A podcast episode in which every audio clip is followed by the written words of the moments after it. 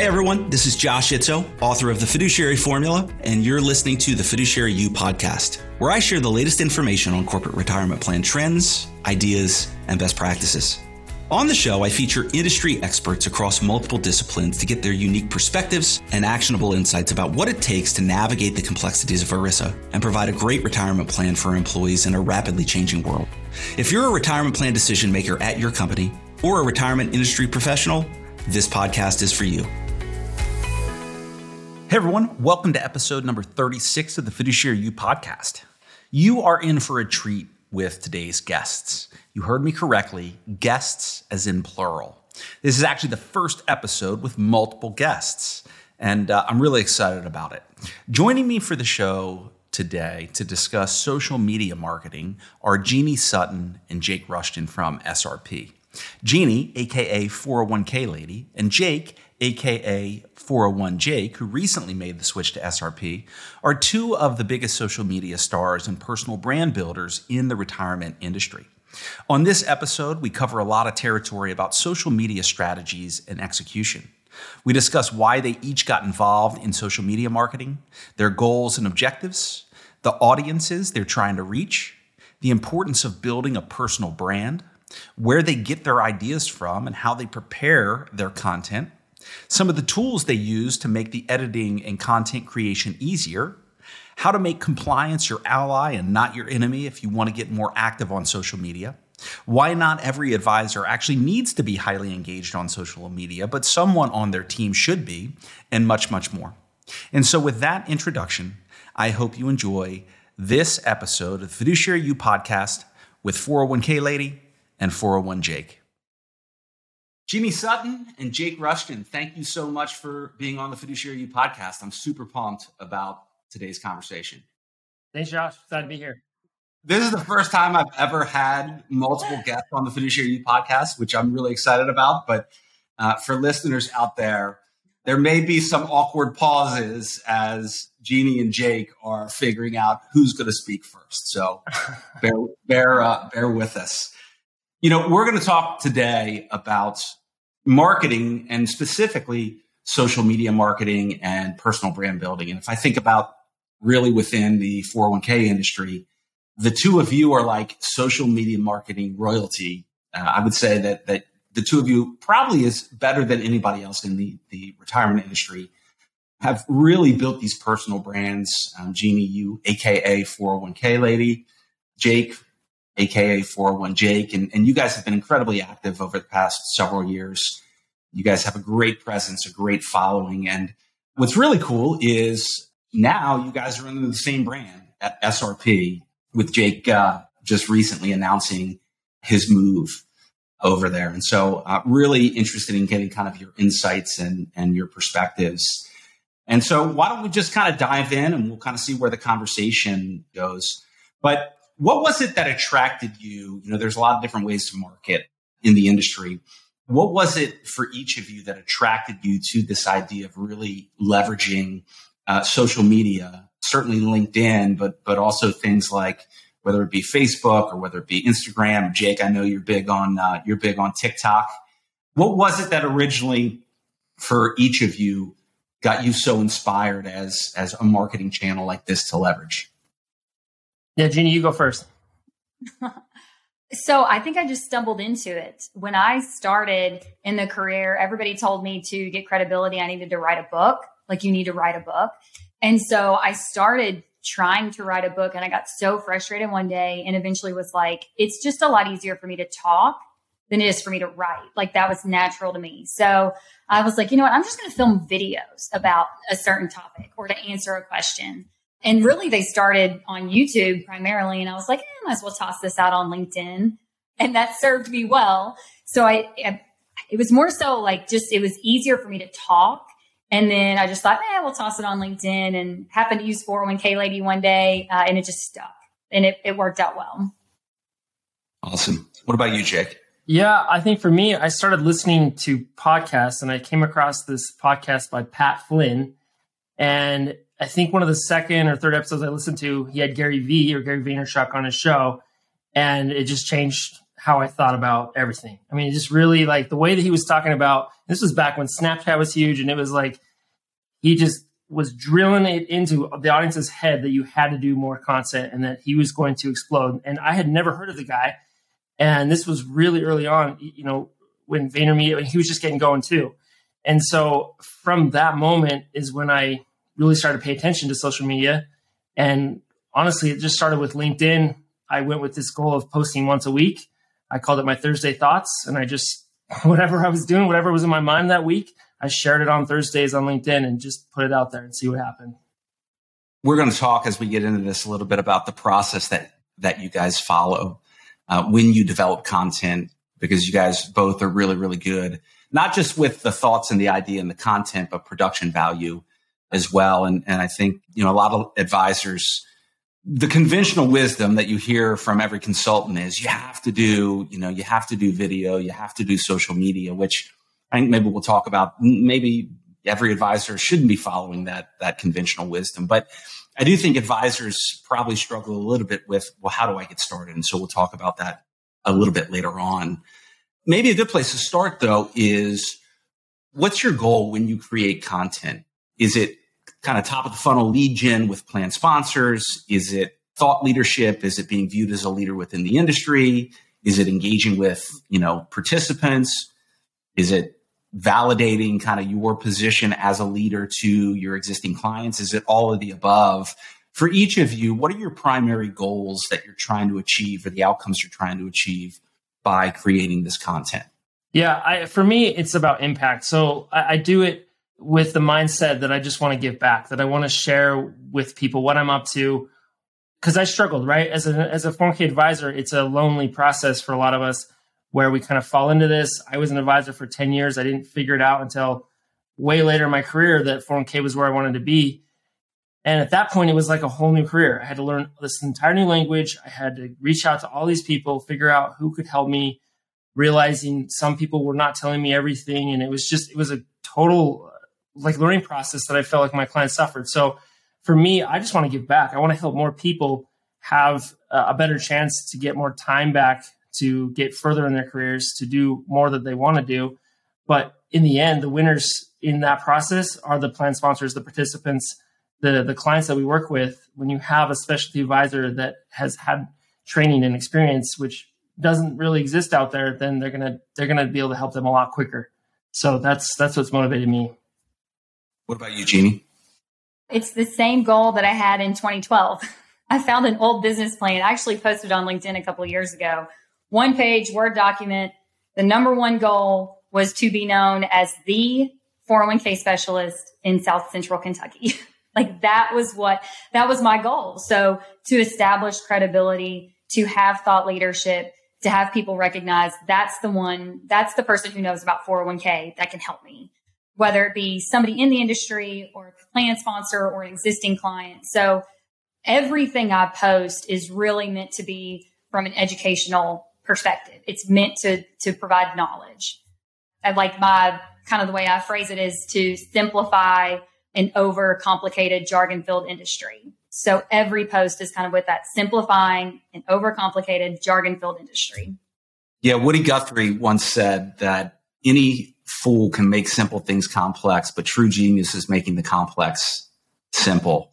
So, and, and, you know, it's, it's, it's interesting for you, Jeanne, the fact that that was kind of in that, that kind of local, more localized area. Obviously, it's, um, become on a much more, much more national, but getting started and really kind of what those, what those goals are. I, I really do. And I've always kind of followed this in my career is actually the best way to learn is to teach. And, you know, a educated prospect or client is typically going to be a highly engaged client or prospect. And a highly engaged client or prospect is going to be a retained, you know, client over time. Are you seeing much top of the funnel lead gen?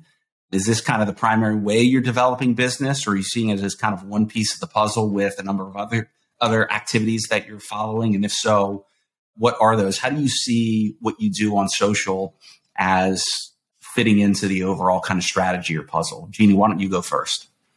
Yeah, so we have seen some.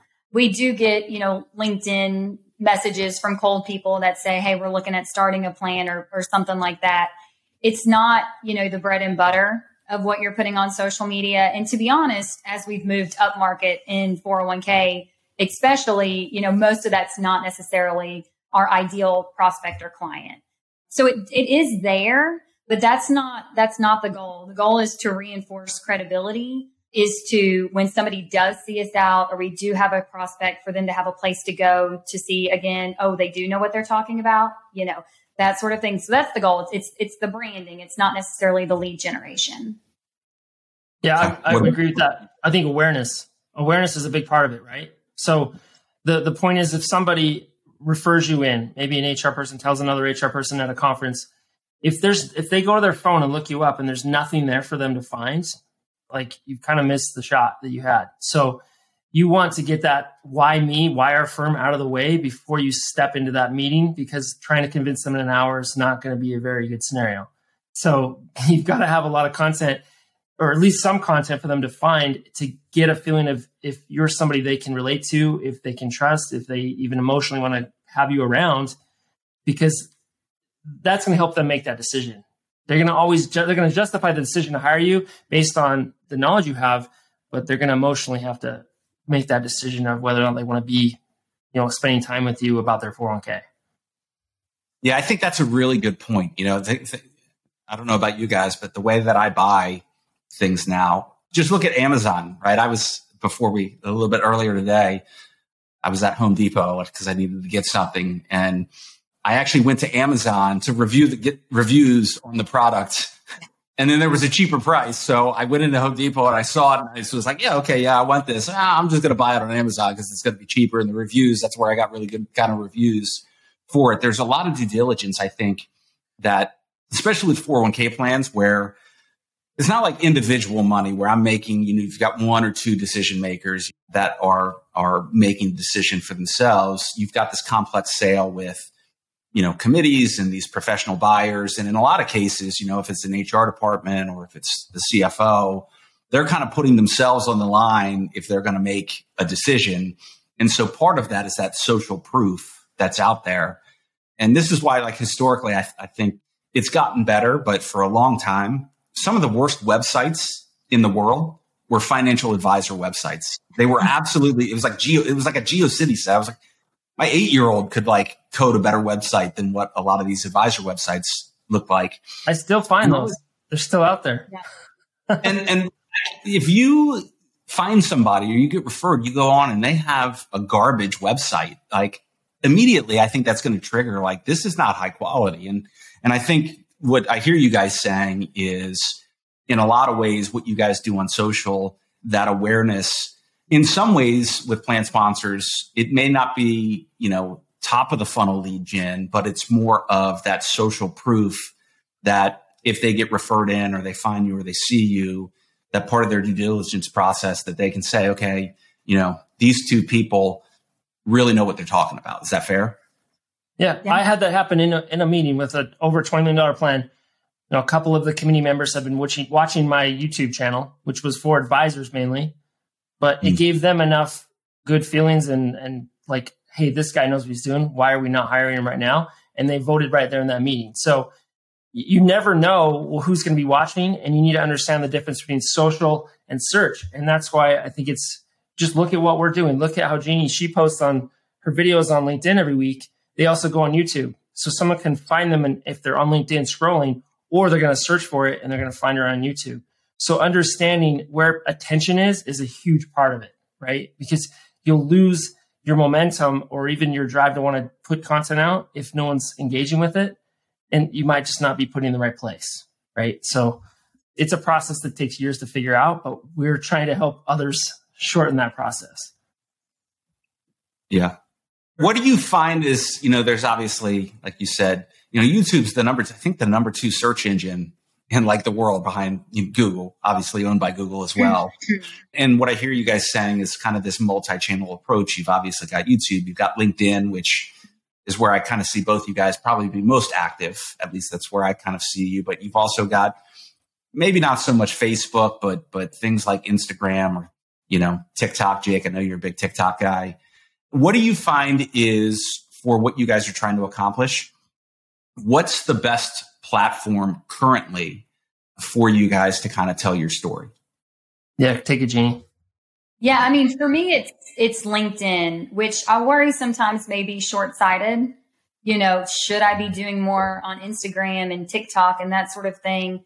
I've thought about repurposing content, you know, put out on those platforms. And I made the decision, right or wrong, that I was going to just really focus on LinkedIn because I did feel like that's where most of the prospective clients were, you know, from just a concentration of market. Again, that may have may be short sighted in the long run, but just to keep it manageable and, and produce good content specific for a platform, LinkedIn is of course where I'm finding the most success. Yeah, I mean, I agree. LinkedIn is is definitely where I'm having the most traction. But I think the best thing to do is to think, take a step back and think about your personal brand and work on that and put that on every platform, right? At least have have a profile on every platform. And so that if LinkedIn disappeared tomorrow, I don't disappear. So mm. that's where we're getting people complaining about the algorithms changing and all these other things happening because they were completely reliant on maybe just one platform. So you've got to think about you and what you want to be remembered for and how you want to help people and then broadcast that to wherever the attention is. And I bring up TikTok, like you brought that up, because that's where a lot of attention is going. That's where you get a lot of easy reach to more people that have no idea who you are. LinkedIn, I've got a good little following, good group. We know a lot of our 401k advisors and, and the people in the industry, they're influencers. We all connect and talk to each other, and it's a blast. However, there's a lot of other people that may have businesses that are booming that have need help with the 401k or, or have struggles. And if they're scrolling through TikTok because they got sucked into it for a few hours and they come across me, well, hopefully that's going to create some awareness. And if that's an issue, now I'm kind of in their minds, right? And so they might come back to it when it is a serious decision that they need to make. Yeah.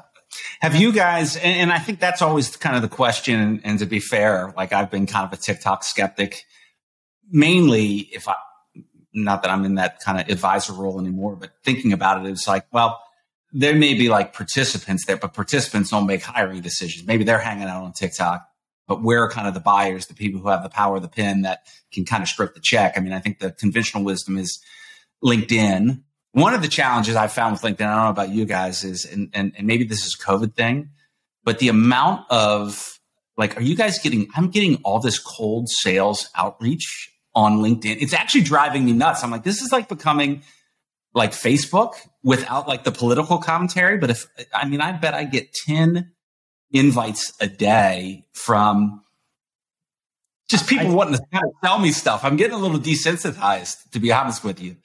I think they're Do cracking down. I think that's changing. I've noticed that uh, it started to decline a little bit because I was getting yeah bombarded as well. But I think LinkedIn has is been aware of that, and now they're making sure that that's something they want to keep people on the platforms, right? So they got to fix that.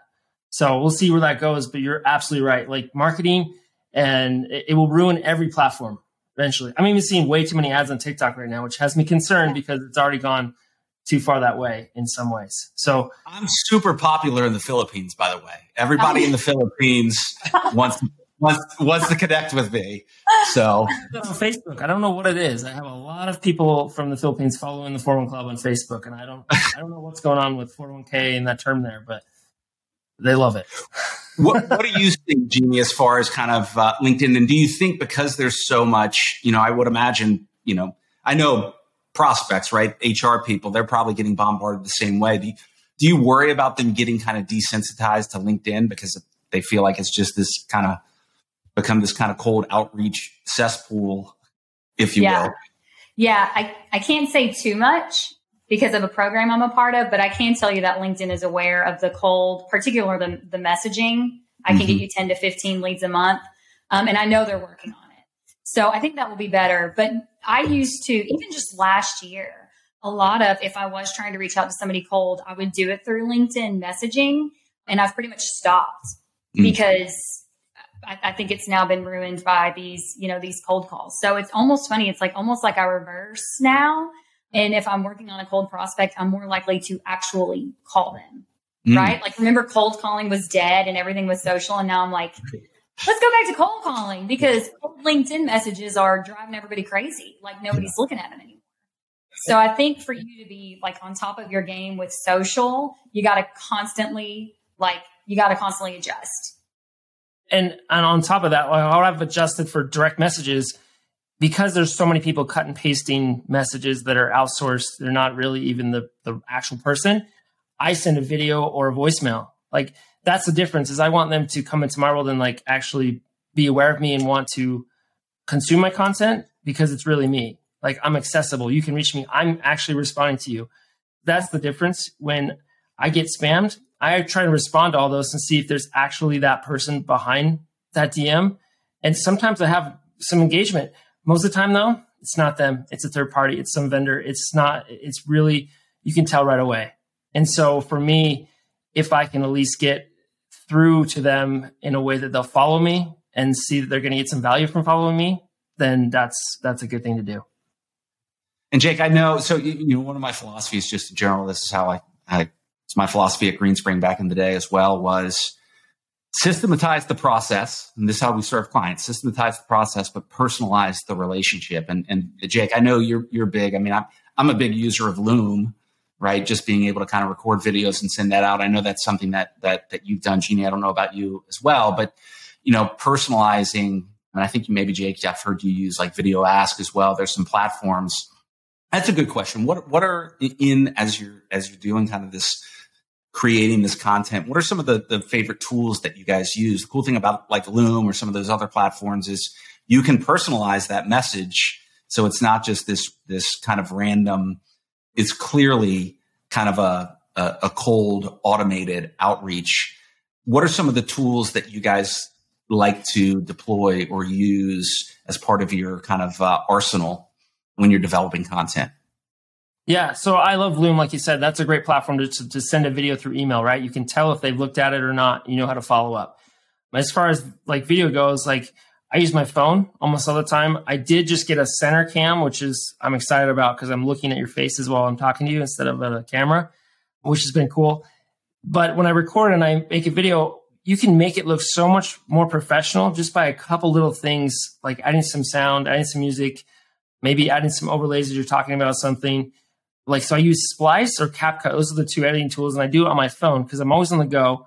I don't have time to sit down at a computer and just sit and edit. I'm like at a kid's practice or wherever. So it's all about speed to me, and editing was what was throwing me off, and I was not getting stuff out.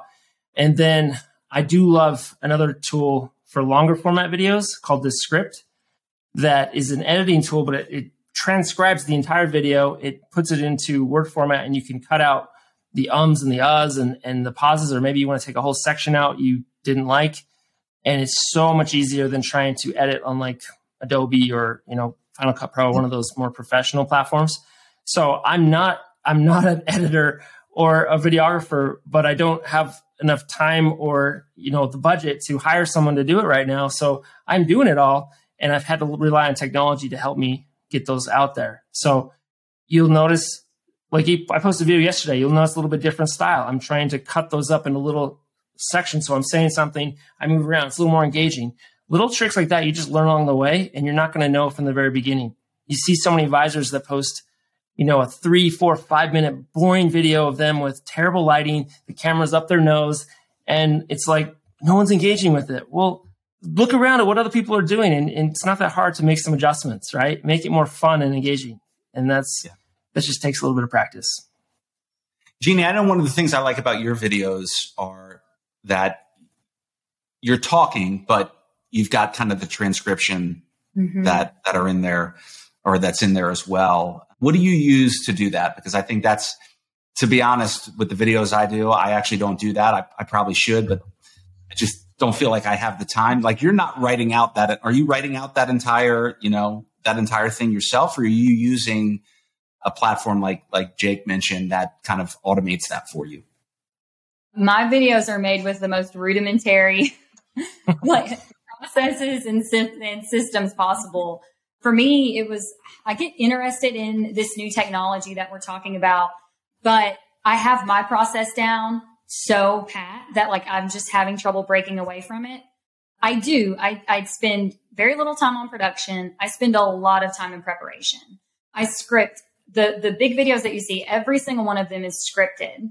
word by word. It doesn't mean that I follow it, but I want my thoughts to be organized and I try to pack as much information as I can into a three minute video, which often means, you know, answering different questions and going different routes and telling different stories. Um, and I think, honestly, I think that that is why people enjoy them so much because I do try to pack a ton of information in them. So I script generally the day before in Microsoft Word. And then I pull the Microsoft Word document up and I don't read it line by line. I go run through it a couple times in my head and then I can reference it occasionally, but that's all I do. How long does it take you, Jeanne, to do like, you know, production wise? How long would you say the average video that you create? Because you seem to do a little like a little bit longer form, right? Three, four, five minutes, six minutes sometimes. How long from kind of inception of idea to, you know, all the way through kind of production and launch? How long does that take? Does the average video take you? So I block, I used to do one a week. I've now taken it back to one every two weeks just because of time constraints. I block from eight to noon on my calendar every other Wednesday. It doesn't always take that entire amount of time. It just depends on the topic and how much research I'm having to do. But um, pretty much from eight to noon every Wednesday, I'm scripting, filming, editing, that sort of thing. Okay. What about you, Jake? My goal right now is to post daily uh, but my I have a different style, right? And I'm mixing a lot of things in there. I'm not just talking to plan sponsors. So I don't do as I do a lot of prep as far as getting my thoughts together and organized. And I have a huge list. I'm constantly getting ideas and just dropping them into this list so that when I sit down to make a video, I've got it all kind of figured out. So I definitely put the work in to formulate it, but I'm I'm not trying to provide. I don't want to analyze like the next regulation. I don't. That's not my passion, right? So you have to follow what you enjoy. And I don't want to be the one to try and get through all of that content. I just refer to Jeanne's video and she handles it, right? So there, there's a difference and it's okay because that's, you have to have your own style. So it's, it's a process. It's just like, I think exercise or your diet. Like you have to find a way to be consistent and not just spike all the time and try and then you drop off. Like you have to figure out how to level that out and keep it going for a long time. Otherwise, it's just not going to be effective. Yeah. So what, what I hear you guys saying a couple of things is number one, and, and for advisors especially that are, are listening, is you're building a personal brand. Like you have to find your style and you have to find your voice. And that's more of kind of an internal cue, not necessarily an external cue. I think the other thing is just like you know, being successful in anything else, you have to develop these rhythms and these habits.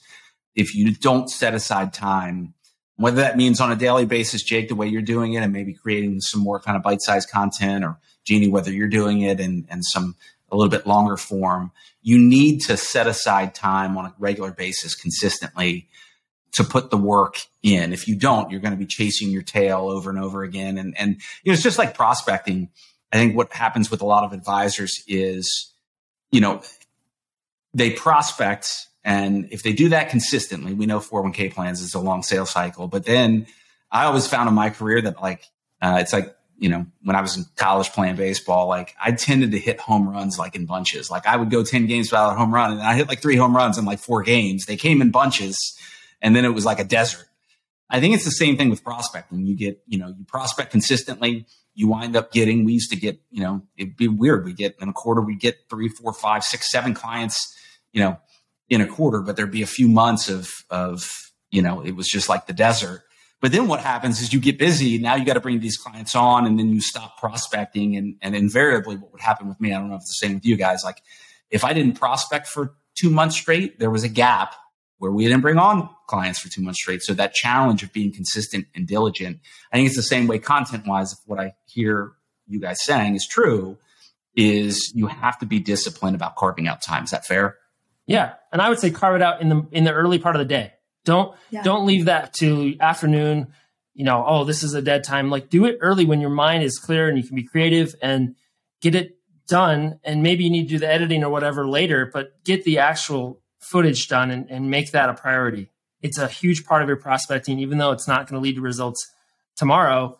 It definitely will in the long run. It'll pay off. So just like exercise, just like eating, you have to just make time for it.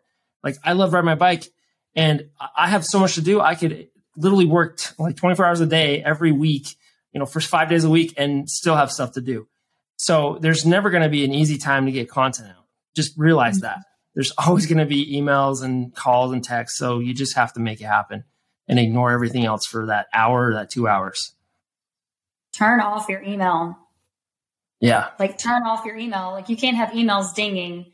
Protect that hour, two hours, whatever you have set aside. There's a uh, a great book. I've referenced it before, but it's by a guy named Nir Eyal. He's like a behavioral designer, and it's called Indistractable. It's like a life changing book for me that I read. But to your point, Jeanne, around distraction, and he had some really cool hacks, just even in terms of like turning off notifications on your phone because of the like you said, you have your email open. So it sounds like you you shut your email down. Like you've got your Word document open, you got your camera on. That's what you're doing. You shut everything else down so that you're not getting your attention pulled away while you're focused on creating content. Is that fair? Yeah, Teams is closed, email is closed. It's like a meeting to me. It's uh, it's important. Email has ruined our lives. Like you let email just take over your day right in the beginning, you're you're never going to make any progress. Like I, that's probably the worst way to get a hold of me is email. that's what, that's how I feel about it, and and that's I know that's how industry works and that's how we communicate. But I am, if you want to reach me, come to LinkedIn. Like that's where you're going to find me because that's where the only place I actually have some alerts, not all of them, just a few. Mostly my team now, just to make sure I know when they're doing stuff so I can engage with it, help them. But you've got to control that. Just like social media, you can blame it and say it's full of garbage. Well, you control what you see. So you can control your schedule, take charge of it. No, you have no one to blame but yourself. You know, if you want to build a personal brand, you have to just start and do it. It's never going to be yeah. easy. Yeah. So you just go. So, so you guys have both pretty incredible personal brands. Why are you guys, and, and Jeanne, why don't you go first? Why are you guys passionate about personal brand building? And then also just expectation wise, you can, people can see where you guys are now, but you know, things that seem like they're an overnight success usually take many years. Like how long did it take you guys to actually get traction? So why are you so pa- passionate that advisors should be building personal brands? And then two, how long did it did it take you guys? And was there ever a moment where you're like, this crap is so hard, like I just want to give up? No, I don't. I don't necessarily think it's hard. I didn't set out to. I set out to be recognized as a specialist, but I didn't set out to create a personal brand. Um, I didn't even know what a personal brand was. 401k lady came from a literal 401k participant who walked into the room and said, Is that 401k lady still here? And I was like, Okay, that's funny. You know, and it just it just happened. And I didn't even realize it was happening until I would go to conferences and people would be like, You're the 401k lady. You know, and then I was like, all right, well, let's double down on this. Let's get a logo, let's trademark it, let's make a concerted effort to keep it there. But what I can say is it's it's absolutely worth the effort you know, Jeanne doesn't necessarily mean anything. Jeanne Sutton, Sutton doesn't necessarily mean anything. I had a name change 14 years into my professional career. Really not much of an impact because everybody knows me as the 401k lady.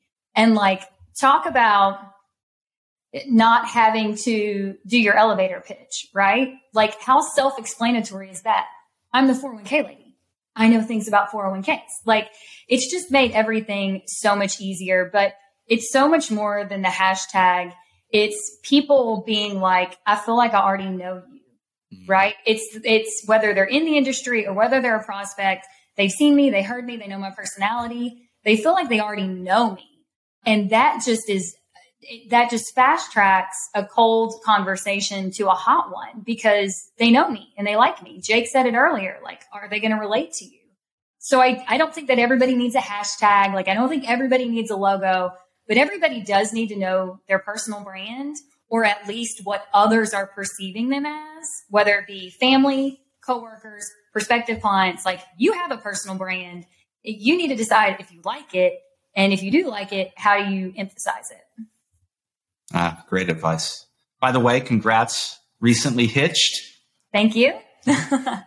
Jake, what, what, um, and, and Jeanne, real quick, when did you start did you say was it 2012? When when when did uh, 401k lady first come on the scene?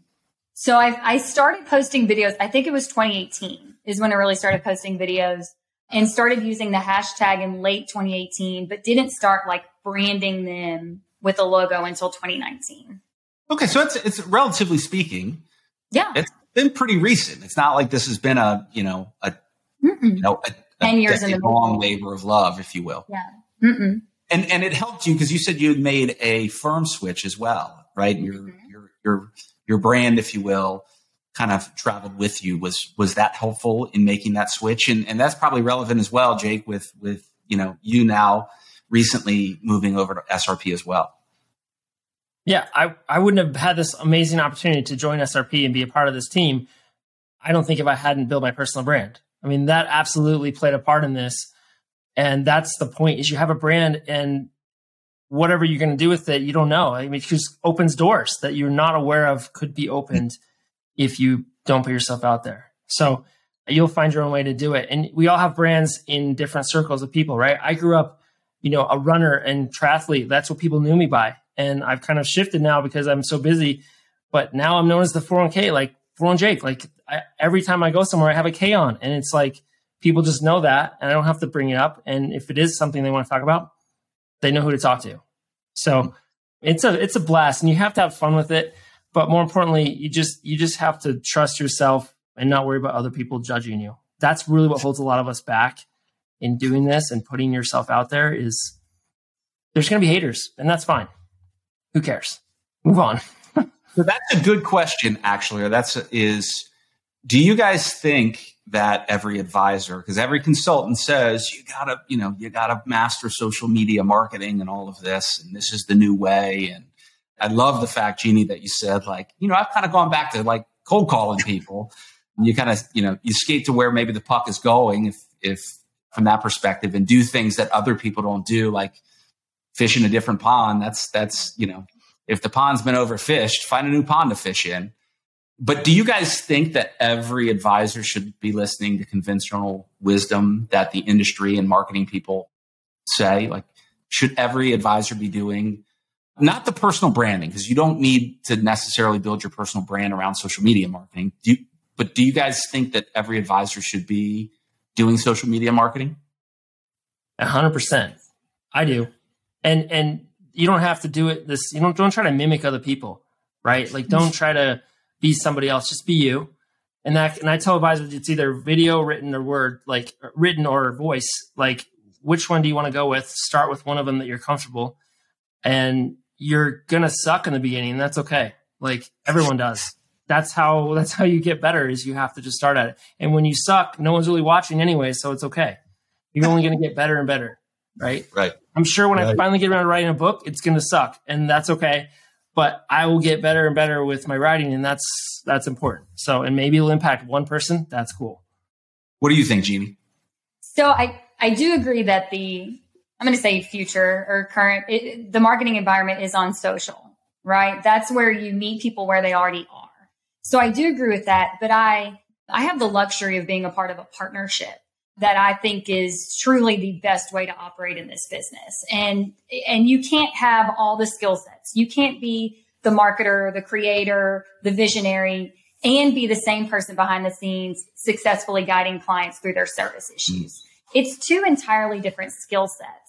So I have when when people are asking like do I need to do this? Do I need to do social? It's like someone on your team needs to be doing social.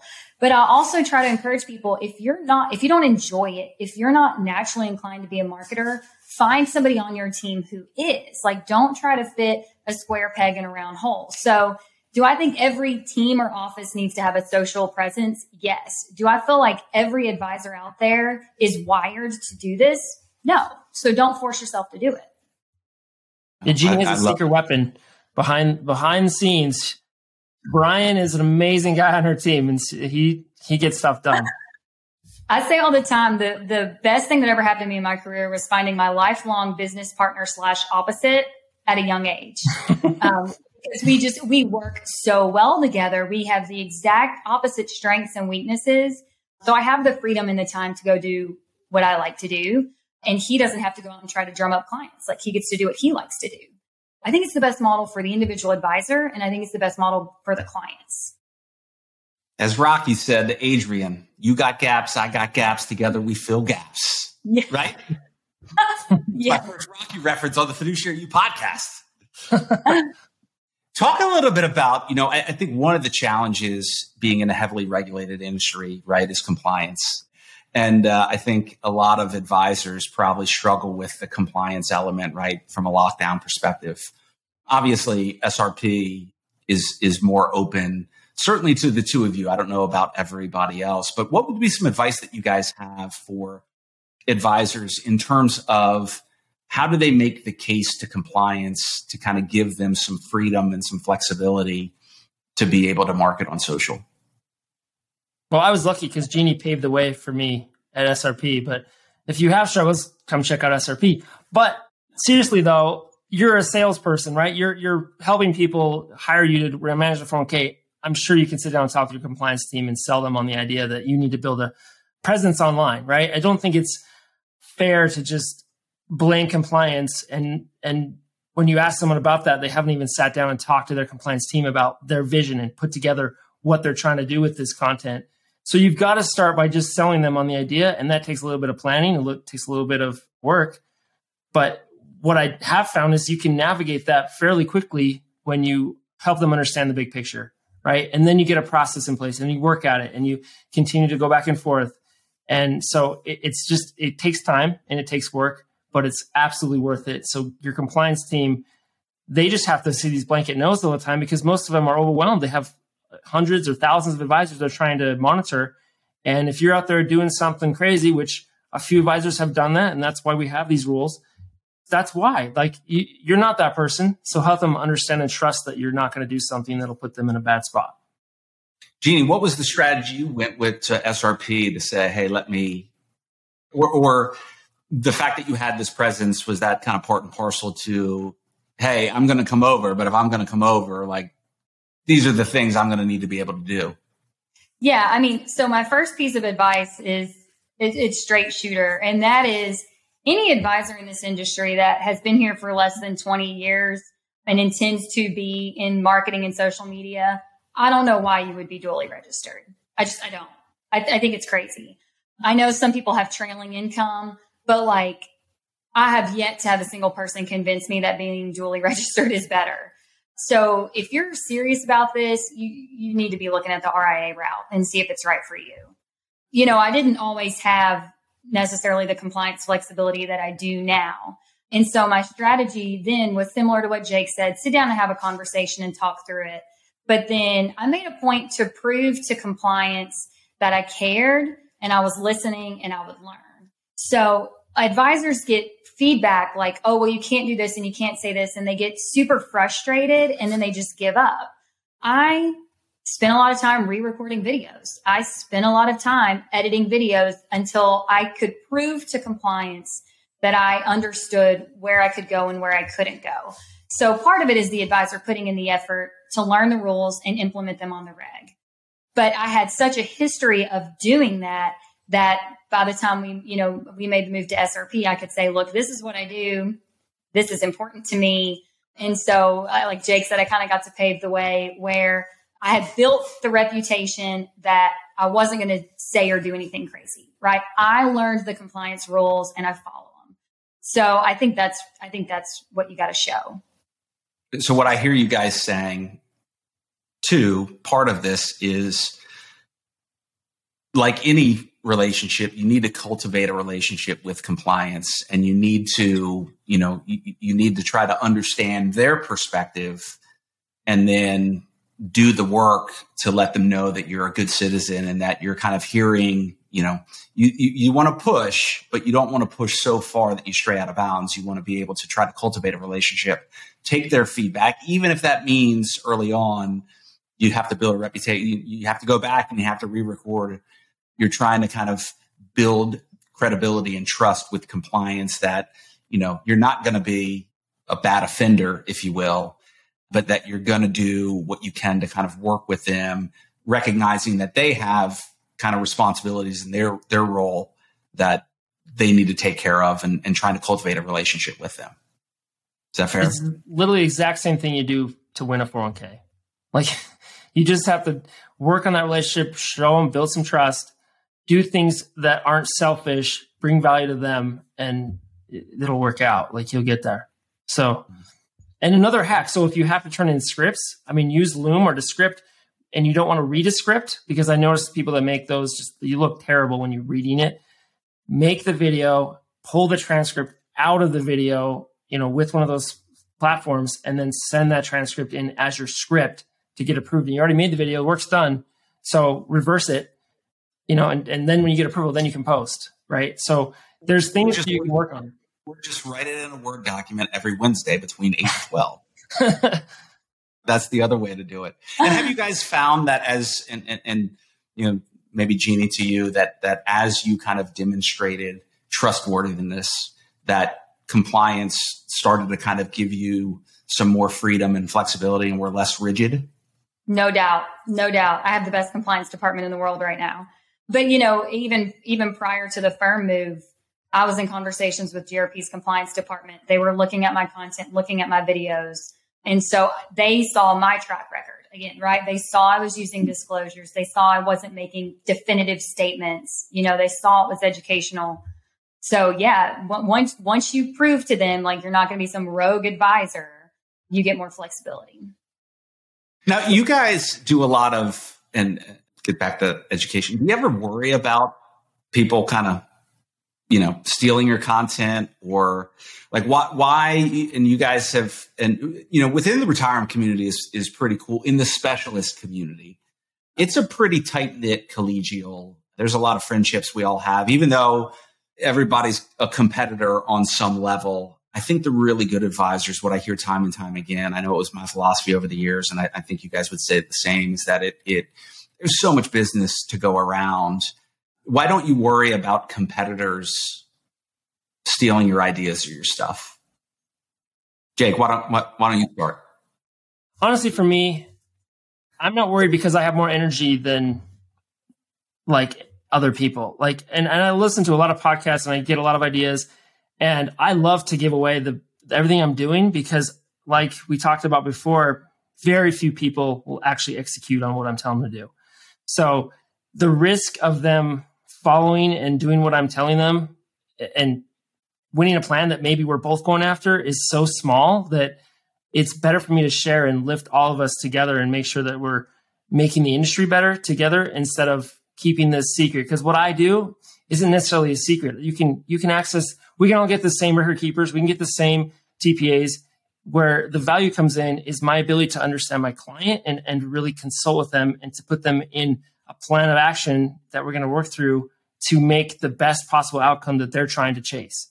So I may have a different way to put something together than another advisor, but potentially we could come up with the same idea. So there's nothing that's that unique about what any of us do, but what is unique is what we really how we what motivates us and why we're actually doing this. And do we really care about our clients enough to do what's best for them or do we do something different? So, and, and, maybe a better way to answer that, and I appreciate that that that feedback and that maybe a better way to ask the question is, Jake, wh- why is it so? You know, one of the things I've admired about you is is that you, you know, you do have this desire to help elevate other advisors, to help, quite frankly, competitors get better. Like, what? Why is that so important to you? Well, it, it makes me a better advisor, right? If I'm out helping other advisors, not only am I like I'm trying to stay humble enough that I'm learning. I don't know. I need to learn so much more, right? And I'm constantly learning. That's what I love about this industry is you never know all of it. So for me, if I can help other advisors in areas that I feel like I'm stronger at, great. Let's do this together. It'll be more fun together than to be completely alone thinking I have some secret weapon. It just doesn't exist. There's not I don't as an advisor have some secret way that someone else couldn't pull off. So I love to see others succeed. I think that's the whole joy that comes with any coach or anybody that's doing something like that and mentoring like and as i meet other senior advisors that are you know near the end of their career and they love it like they've made enough money they're not really worried about that what's motivating them motivating them now is they want to see others succeed so for me i think that's just the natural progression that advisors take is they want to mentor others and I, I don't know i just get a lot more fun out of that than other things in my career It's great. What about you, Jeanne? Why why why is it so important for you to help elevate the reputation of the industry? Yeah, I mean, it's funny you'd ask the question like, are you worried about people stealing your content? Like, I've lost count of the number of people who come up to me and are and say that they have shown my videos or are like describing a Roth the way that I describe it. And they're like, I hope you don't care. And I'm like, literally, it's fine. It doesn't bother me at all. You want to show a 401k lady branded video to your client? Like, I mean, like I'm okay with that. So practically, I agree with Jake. There's there's only so many clients that I can work with and I want to work with. And we're at a practice now or a part of our practice growth cycle where we don't necessarily want to take on a whole lot of more clients. So I don't feel this like competitive need with mm. others. I feel very strongly that clients are better served by 401k specialty advisors. So anything I can do to help another specialty advisor, I'm more than happy to do. That's the biggest thing for me. And just promoting, you know, retirement savings and bridging the gap and all those things. So it doesn't concern me. I, I believe strongly in elevating the industry, specialty advisors, my peers on LinkedIn. And I'm like, yeah, please do jump up my subscribers on YouTube. Like I have no complaints about that. No, I think that I think that's great feedback, and that that you know that was always kind of my philosophy as well. Is advisors get a bad reputation, right? In in a lot of cases, and and many times it's well deserved because there's a bunch of knuckleheads that are out there. But you know, I when whenever I would lose a deal, and it would happen from time to time, like if I was competing against really good advisors. Obviously, I wanted to win, but if I lost, I'm like, well, at least I know that the the prospect is going to be in good, you know, going to be in good hands. Um, I can't tell you how many times over the years, Jania Stout and I have gone way back and you know competed in the local market, which you know kind of sucked some That's of the time. I can't tell you how many times because of the respect that I had for her and for her team, where I'd come across a prospect and find out they were with them, and I'd say, you know what, you're in really, really good hands. Like, and, and, and, and prospects actually like that. They, they appreciated that. In some ways it kind of validated. Um, and I did that with other really good teams. What really pissed me off though was when I would lose to someone who's a chump and like, one, I would be mad at, one, I would be mad at myself. Like, okay, I did not, you know, do a good enough job of educating the prospective client on, you know, so I was mad at myself but then I was just mad in general because I knew long term that that company and their people were going to have suboptimal outcomes because they were with somebody who didn't know what they were doing. And I, that was always the time I got most pissed off when I lost a deal was when, not when I got beat by, you know, the Yankees. It's when I got beat by like the JV. And that happened from time to time as well. Um, and so this idea that as, you know, as more specialists win plans, most importantly, companies and their people are going to be better off. But number two is it elevates the reputation of specialists out of the marketplace. And there's so much instead of like trying to like beat each other's brains in against other really, really good firms, there's so many plans out in the marketplace that are with advisors that shouldn't be advising those plans. We need the marketplace to have a high respect for the specialist community. So I just really appreciate that about both of you guys that commitment to to trying to help elevate uh, to help elevate the industry. Um, and there's where, abundance. Like I, I, like that point. I mean, there's abundance, and, and, getting stuck on trying to win one plan because you got this opportunity. There's yeah. ten more plans out there that need your help right then. So don't beat yourself up as an advisor. That's what I did early on. I put so much effort into every single opportunity, and I would get crushed if I didn't get it. And it was like, why am I like don't try to convince them. It wasn't anything I did, just wasn't, it didn't work out now, right? Possibly will change in the future. And so having that patience and that idea that there's plenty out there and moving on to the next one, that's the kind of mentality you need, eh, which will help you actually be better in your presentations, better in your communication. You don't have this urgency of like, I got to convince them today. If I look at most successful people in our industry, to a person, they tend to have an abundance mindset, not a scarcity mindset. 20 years ago when I started at Morgan Stanley, like my first week, there was an advisor who was giving me advice. And uh, he gave me like the worst advice ever. He said, he said, if you want to be successful in this business, He's like, you need to have this mindset. What's mine is mine, and what's yours should be mine. And I was like, that's like the worst way to live I've ever heard. And I, I, uh, I definitely don't want to, you know, I don't want to, I don't want, want that mindset. Kind of as we wrap up, where do you guys get your, because you guys do create a lot of content. Where do you get your ideas? How do you go about sourcing ideas? Jeanne, why don't you, why don't you start? News cycle. You know, I, I kind of have different avenues. Sometimes it's explaining a news story. A lot of it comes from client questions. We get asked questions all day, like, oh, let's they have that question. Let's answer the question. So questions, news cycles, um, headlines, anything that catches my attention. I mean, I just kind of file them away and I'm like, all right, let's dig into that. And then I just, I just ask questions about it. Why is that? Why is that the case? That's great. What about you, Jake?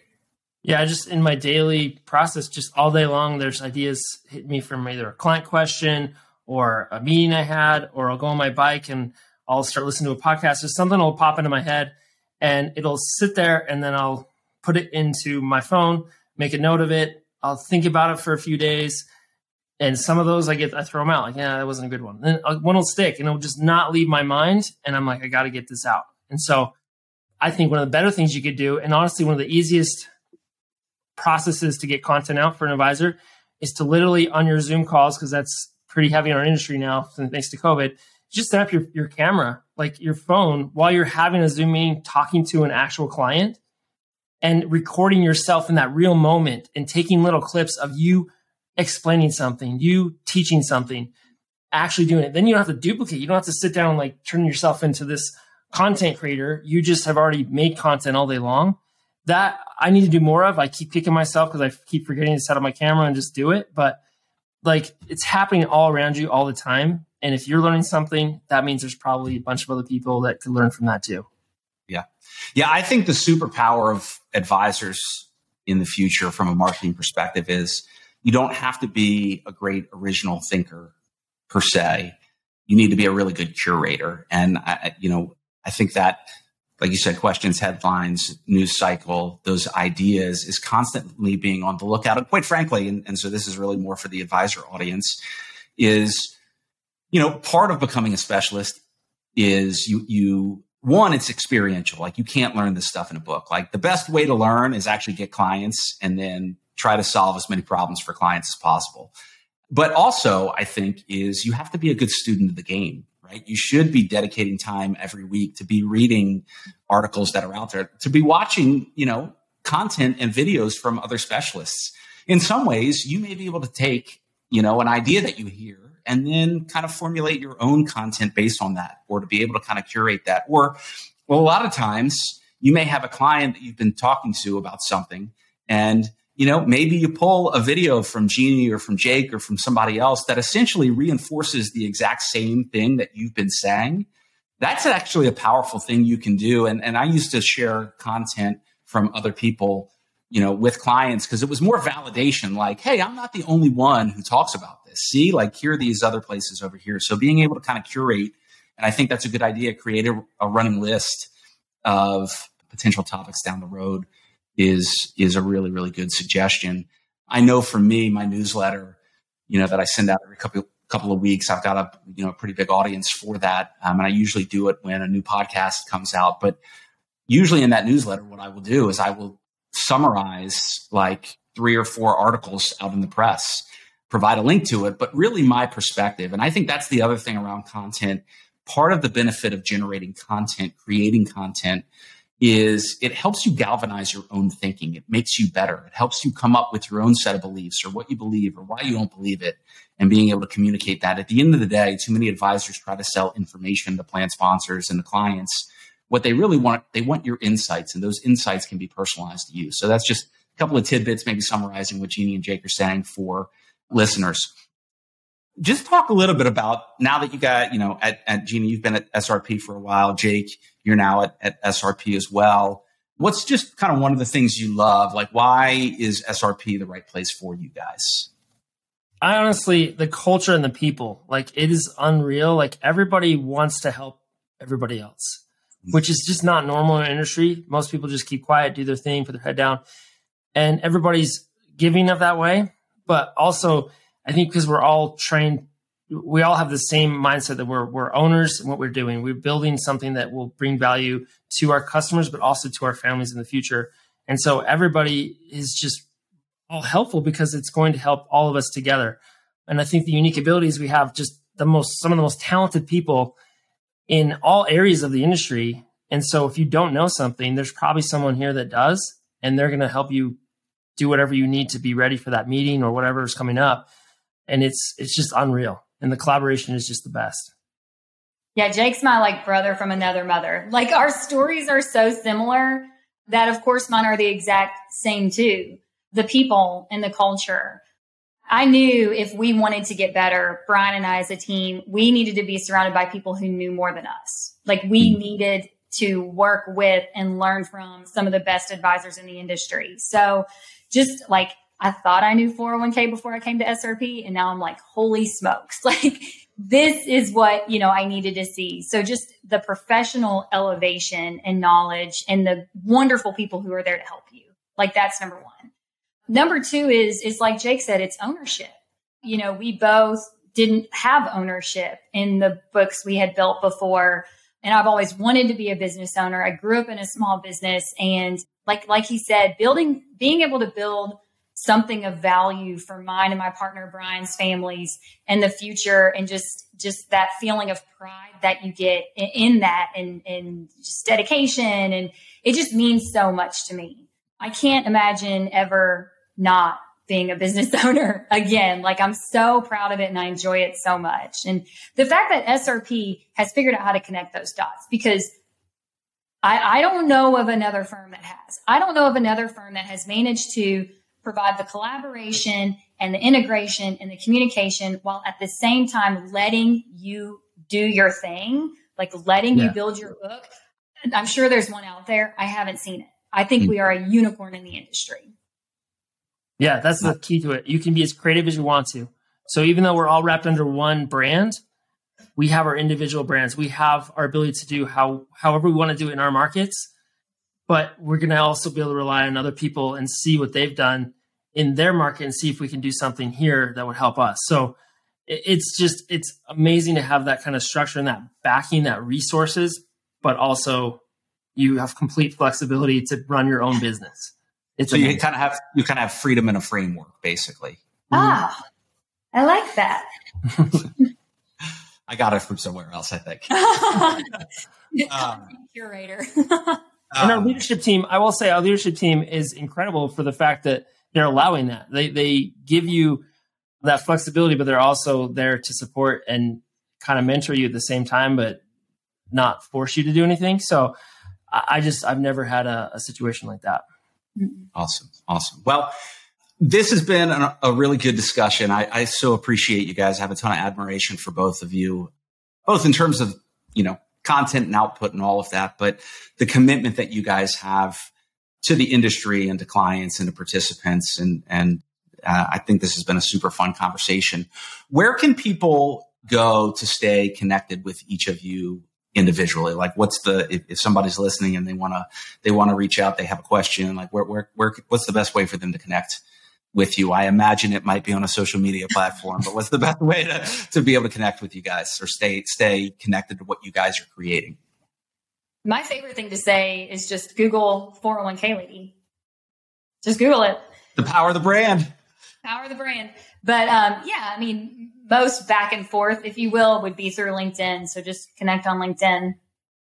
Yeah, I'm the same. Yeah, you can look me up. I'm I've got a website. I've got I'm on all social platforms, but LinkedIn's probably where I go to the most. To so direct message me there. It's the best place.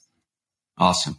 Well, thank you guys so much. Hope you enjoyed the time. I think for the first episode ever. That was a multi-guest episode. I think all in all, other than Jake's Teams call and Jeanne, you just getting up.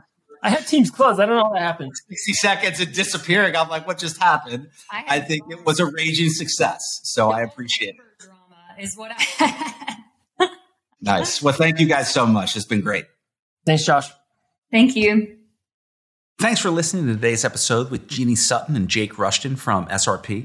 If you'd like more information or to learn more, go to fiduciaryworks.com slash podcast. And while you're there, make sure to check out Fiduciary RX, my new tech platform that helps retirement plan advisors diagnose, prescribe, and improve fiduciary wellness.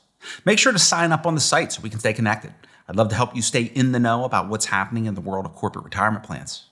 And if you've got questions you'd like me to answer, topics you'd like me to discuss, guests you think would be a good fit for the show, or any other feedback, I'd love to hear from you. Also, head over to Amazon, check out my two books, The Fiduciary Formula and Fixing the 401k. And if you want an easy way to support the show, I'd really appreciate you leaving a review on Apple Podcast. It's the best way to help other people find the show, and I read each one. So until next time, thanks again for listening to the Fiduciary You podcast.